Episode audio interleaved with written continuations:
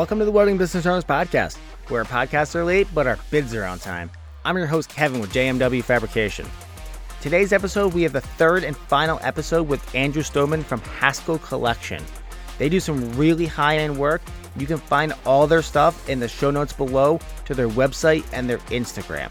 It's really cool. If you haven't heard the first two episodes, go back and check them out because this is the third and final one. So, without any further ado, hope you guys enjoy the episode you said earlier that you'd never envisioned Haskell to grow to what it is now. Right. Um, what did you see it when you first started out? Like, did you have a vision when you first started out? And what does your vision look like for the next, like, I don't know, five, ten years for what you guys do are doing. Those are good questions. Um, do you know, there's there was a learning curve that kind of developed while I while we were growing, and um, and and how we grew just i mean to define that was really um, doing the things i said you know good follow-up good delivery um, and we did a lot of stuff that people probably other guys didn't want to do you know mm-hmm. um, we took jobs in the restaurant industry we took jobs in commercial industry that put us maybe in the work all night situations i remember driving to la from orange county to work in starbucks because you know they were doing a remodel and you could get in there after 10 p.m. and you had to be out of there before 5 a.m. Yep. So I mean there was that and and that meant me driving the guys with all the gear and being there and supervising and making sure it went right and running interference and um and communicating. Um but I think um you know how, how we how we grew was was we worked really hard and we we ended up uh, making sure that um, you know we delivered on on on what we said we would, and the vision really became um, kind of wound up in this big snowball going downhill. That's kind of the the analogy. We we went from job to job to job, and um, we started to see that a majority of the higher paying jobs that had more of a sense of urgency and required a lot of hand holding, which equated to hours, which equated to billable time, were the residential jobs. So I quickly um, realized that, you know, God, we're we're doing the wrong thing. Let's not go, you know, these restaurant jobs, the the um, you know, my friend's aunt's sister needs a railing front to her frickin' garden off her back porch versus, um, yeah, I need a dual stringer stainless steel 40 tread dual landing staircase on my beachfront home. That's where the money is, you know? Mm-hmm. So, so the vision, my vision went from, okay, um, making a deliverable product line that was built by us to we can build anything to how do we get involved in maintaining the design aspect of what I love, which I do love quite a bit. How do I kind of translate designing and and delivering on an original solution to this market? So, um, and this is, this is a long answer, but what happened was I started to do a lot of um, embellishment. We would get plan sets or we would get um, a drawing from a design team for a builder, and I would model them um, in in SketchUp. Google SketchUp is a tool that we use constantly, and we still use every single day in the office. And um, but I would change it.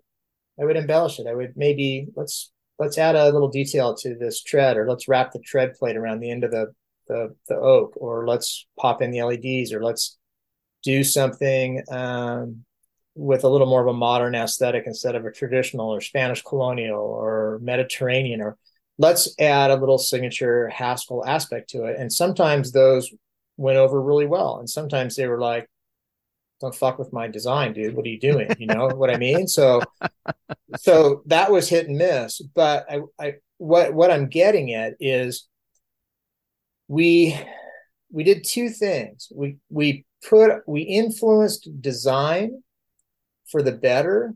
Ultimately, we got really good at that. We influenced it for the better, and then we also um, created a collateral service that became our, our, in-house value engineering and our in-house design. So so now we actually have we actually have um, billables like we'll bill tens almost almost $150,000 this year in just design services. Wow. So we don't none of that gets built in the shop. It it might just be here's what your Corten planners will look like in your, you know, tiered landscape area uh, out back. This is what this will look like. This is how this fits into this space. Here's your concept that you verbalized. This is how it will visualize in reality. Um, or it's like I said, changing those architectural and engineering prints sometimes to get to a better budgetary parameter. Um, and that's what I love. Mm-hmm. So my vision for creating something original and delivering something original has become part of the bigger picture, which is, you know, the stuff that we are doing, the nuts and bolts stuff that we're doing, the bread and butter stuff that we're doing um, is being um, embellished by this original stuff. So vision wise, you know, I knew I wanted to, um, I knew I wanted to get into a design centric, design oriented deal. I wanted to sell and I wanted to build a team of people around me that brought a tremendous amount of value to the customer. So it just so happens that our customer became the builder rather than the end user and the creative thing wasn't a chair or a chaise lounge or a pergola, although we build a lot of pergolas now. Um, now it is um, a a whole host of services that we can help them realize something that maybe they don't know how to build or they're being given by a design team or an architectural team and they don't know how to realize it on the job site. So they can go to us and say, Haskell, help us make this happen and um, and and do it in such a way that it's it, it can become reality so that's really I'm, I'm getting all those all that serotonin and all those endorphins being mm-hmm. released i'm getting high on dealing with that which i love and then yeah. and then helping that transition into um, the guys in the shop that are making and building and and then we're delivering and installing and it's you get to see i guess you, ultimately you get to see something come from nothing to something. And and that's where the big reward is for all of us. Does that answer your question? Yeah absolutely. Like have you do you guys do any like 3d scanning or have you looked into that at all for your uh, as built stuff? We so uh no. Uh, yes i've looked into it. No we don't do it. And um it is a fantastic tool for interior environments, exterior environments too. It's just it's really about being able to get the site conditions translated into yeah. a malleable medium, right? For for rendering. And um, there's so much technology out there that we're not utilizing that we could be utilizing. yeah.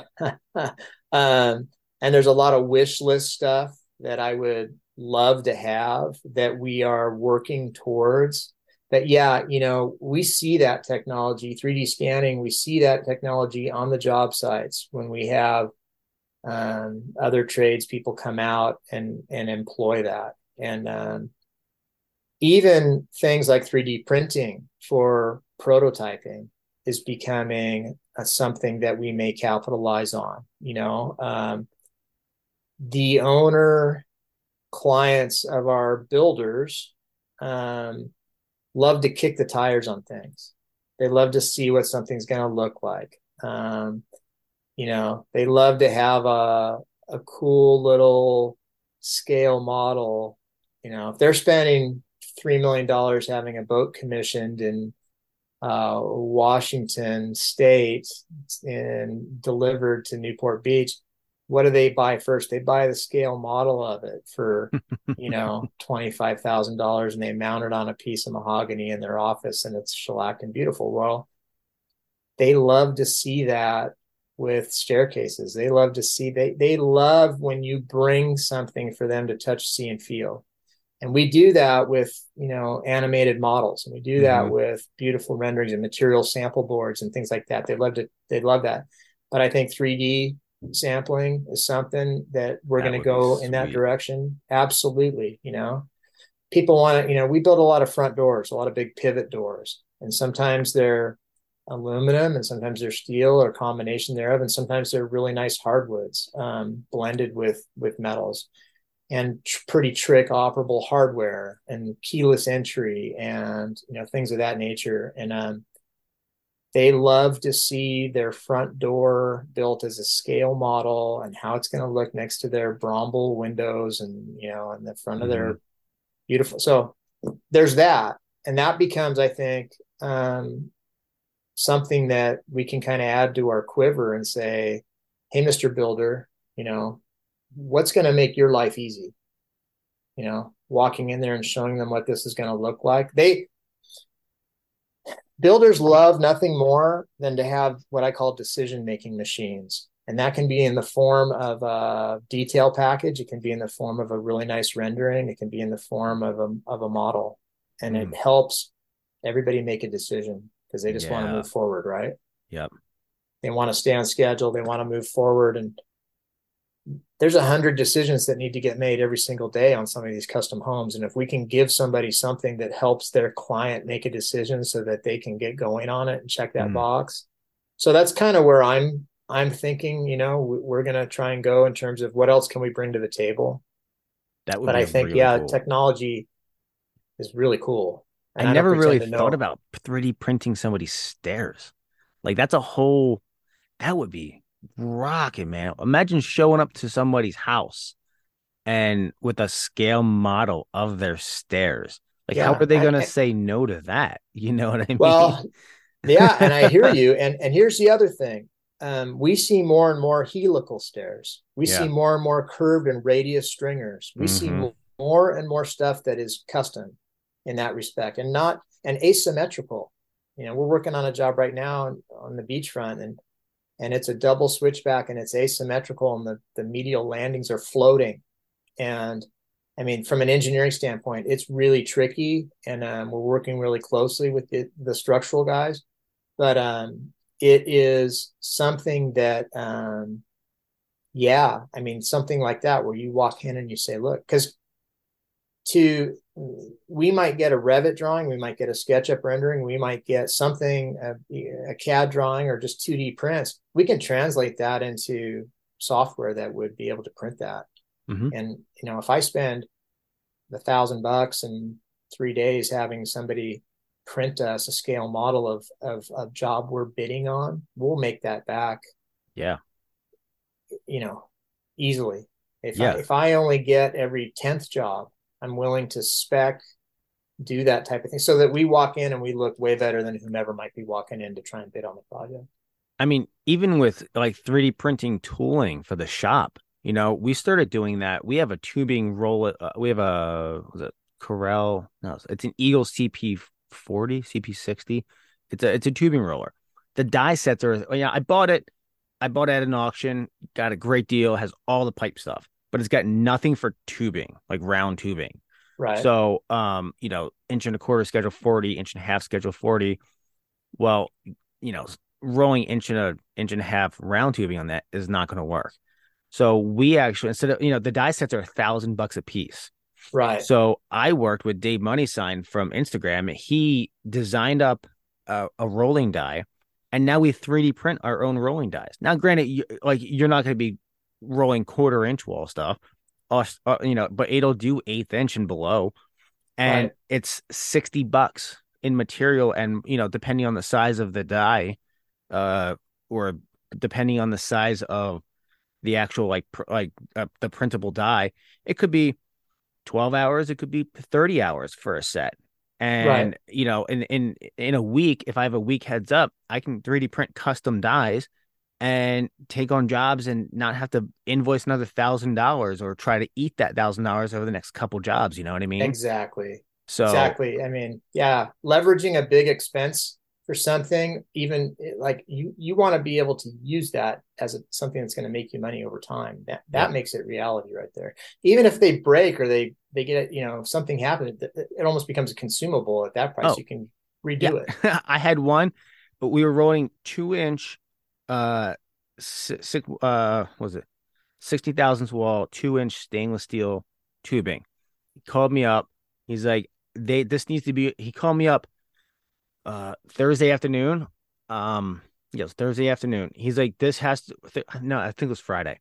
He's like, this has to be on a truck on Wednesday, headed to Washington D.C. I 3D printed the dies. One of them lifted just a little bit off the table. Right. And so it wasn't completely flat. So we sandwich the top and bottom of the dies with quarter inch plate when we roll it because that's where all the stress goes. It pushes outward. Right. So I because uh, we print them in half and then we bolt them together so that okay. they're, they're uh, you know you don't have any supports or anything like that. So I printed them. One of them pulled up a little bit, and as we were rolling, it was on the first one. It broke because it wasn't perfectly flat because it lifted a little bit. No big deal because you know what? I went back. I printed another half of one and brought it there, trimmed it up a little bit, and bolted it back onto the other side and no big deal it, it was 12 right. hours and of printing and uh like eight bucks 12 bucks of material you know no big deal yeah i you know i i don't pretend to know the ins and outs of all of the the specifications and the the technical aspects of it but i mm-hmm. what i mm-hmm. do know is that we're seeing it in certain parts of our industry we're seeing it in des- design teams are bringing things so to me it's like, yeah, let's.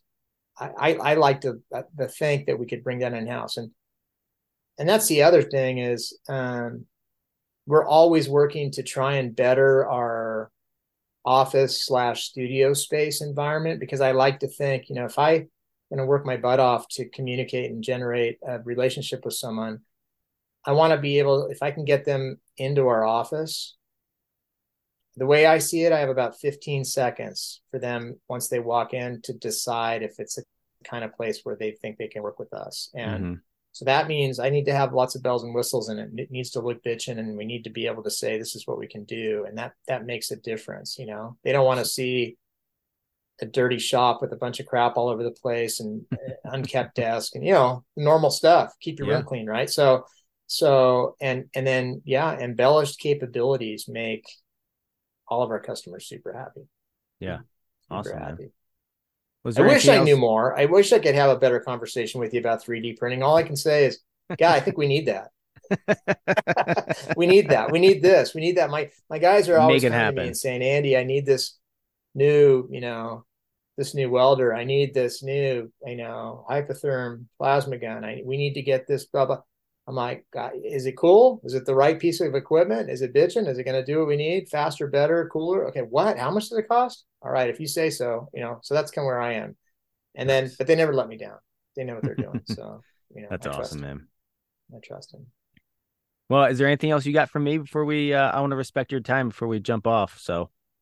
No, I'm good, and and I appreciate that. Thank you, and um, I'm good, and uh, I should say, um, I just really appreciate your time you know i don't know how much value i bring to what you do kevin. I just i'm just a guy that has this business out here but i i can tell you that you for me you provide me with a lot of insight on what other guys are doing. So um, thank you. um, thank you. no i honestly and uh i listen to the people you talk to and um it makes a difference in how i think about what i do every day because I, it puts me in a place where I realized, God, you know what? Um, we Haskell really is. We're just uh, we're just welders. We're just welder fabricators. That's it. I mean, if you if you if you uh, use the, the pig analogy, we're we're all pigs, and then all I've done is I put a whole bunch of makeup on ours, you know, a bunch of lipstick, and it's uh, trying to make it look pretty and we have managed to do that. But at the core we all do the same thing. And um, so i love hearing what you're going through. I love hearing what you're doing. I want more uh, tips on how to build a staircase. I want more tips on you know i just there's a bunch of stuff I'd love to to glean from you, and um, uh, that's a whole nother subject too. Like we just figured out how to build our stringers and our risers and our tread plates so you see no visible welds. And why didn't we do that sooner? But mm-hmm. it wasn't rocket science, but we just figured it out, and then you end up with a really clean looking deal where you don't see anything, and uh, just stuff like that. That I go, I, I've had your podcast on, and I've you guys shut up, listen to this. You know, I've had it like, you know, at lunchtime. Pay attention. Here, I'm putting it on the, you know, the Bluetooth speaker, shut up and listen for the next 15 minutes because they're talking about something that we just got done doing. And this is how they do it. And it's way better. You know, so anyway. Yeah. And, um, I, I find that there's no right and wrong because we're all learning from each other. You know what I mean? Huh. And and really there's so much work out there that there, you know, the, the, the old school mentality of I, I don't want to teach people. I want to keep it to myself. That's not. It's never been my thing, and I don't think there like there's no value in that. I think everybody we're all in the same boat, man. We're like uh, you know, a rising tide floats all boats. So I'm just yes. trying to help other people. Uh, like honestly, I'm not even trying to help other people. I just like to I just like to talk to other business owners, mm-hmm. and it just so happens that it recording it and putting it out there helps everybody else because there's so many other people in our shoes that you know i can't tell you the messages that i've gotten of people going out on their own because they've listened to the podcast for a year and you know it just it, it inspires them. And um yeah I, I don't want to toot my own horn but um thank you man. I appreciate that. No, and, that's and, true. And, and you know what? Like like that info is coming. I do i do have a vision for this more than just a podcast. I think there is um i think there is uh, a way to teach people whether it's right or wrong, but it's how I do it and how other people do it. Of like you know techniques for bidding, tech, you know, talk about insurance a little bit more. Dive into that because a lot of people are, you know, e- even even the building of things. How do you build your staircase? How do you bid this project or how do you right. you know? I think there's a lot of value in in that and. I mean, uh, trust me, everything I say is not right. There's a there's a bunch of different ways to skin a cat. But I'm going to put what I know out there. And if you like it, cool. And if not, like that's really also too. And if you don't like it, tell me why you don't like it and help me learn, you know? Right. So no, it's it's all it's mutually beneficial and and and you're I couldn't agree more. 100% more. Oh my god, bidding, how you how do you generate an estimate? Yeah, that's a huge one. Things like insurance, that's a huge one. How do you navigate the red tape of that? How do you, I mean, there's a million things, and you've done shows on them, and I listened to them all, and uh, it's there is no right answer. It's what works for you, but there is definitely good material in everybody else's approach that you know you can plug into your own. So yeah, absolutely, it's awesome. Um, if you ever want to chat, you ever want to reach out directly, let me know. If you ever want to do this again, if I can, you know, I can't imagine I can bring anything more to the table that you guys, all the rest of your folks don't already know and do. But I'm happy to to continue the correspondence and the dialogue. Absolutely, man. Yeah, I, I think this is, um, you know, you, you're the first guy who isn't who didn't start out like getting out there with a welder and a grinder. You know what I mean? I think you you add a really good um uh, spin on how everybody else, like how versus ever how everybody else has started things. So your your insights on that are, are, are good, man. Thank you. I appreciate. That. I hope it helps. You know what? I, if nothing else, it's um I, I, can tell you this: we we've ended up at the same spot as everybody else because here's where we, we got we got a team. We do the same thing. We're in the same industry. We're all doing the same thing. All I've done has been a facilitator and kind of a um, some glue that has brought people together and and um, again you know understanding what my strengths are and what my huge weaknesses are has been what's helped us get to a certain place and and um, so surround yourself with good people and you're going to succeed for sure you know and if it's only yourself the beginning then you got to be that good person member that tells the truth works hard does the right thing always mm-hmm. you know that that's gonna that that's your that's your road to success. Awesome, man. Well, I that's appreciate your time. yeah. Um, Th- thanks I've for talking. you up me. late. Go to no. bed. You got to get up early, don't you? Uh, yeah. We got a new guy starting tomorrow. I got to be there an hour before everybody else to get this rolling. So, good luck. Let me know how that works out. Thanks, man. Thanks, bud. Cool. Awesome, man. Well, yeah. Well, let's catch up again soon. 10 4. Appreciate it. All right. See you, man. Thank you. Bye. Well, that's it for the third and final episode with Andrew Stoneman from the Haskell Collection. If you want to see what he does, you can check out the show notes below. We've got their website and their Instagram in there. And check back next week for a brand new episode series with another business owner that you haven't heard from yet. If you guys like what you're hearing, I'd really appreciate it if you go on your podcast player and leave us a five star review. If you want to find out what the podcast is doing, find us on Instagram and Facebook at Welding Business Owners Podcast. Find me at JMW Fabrication. And until next time, get out there, get it done, and get it invoiced.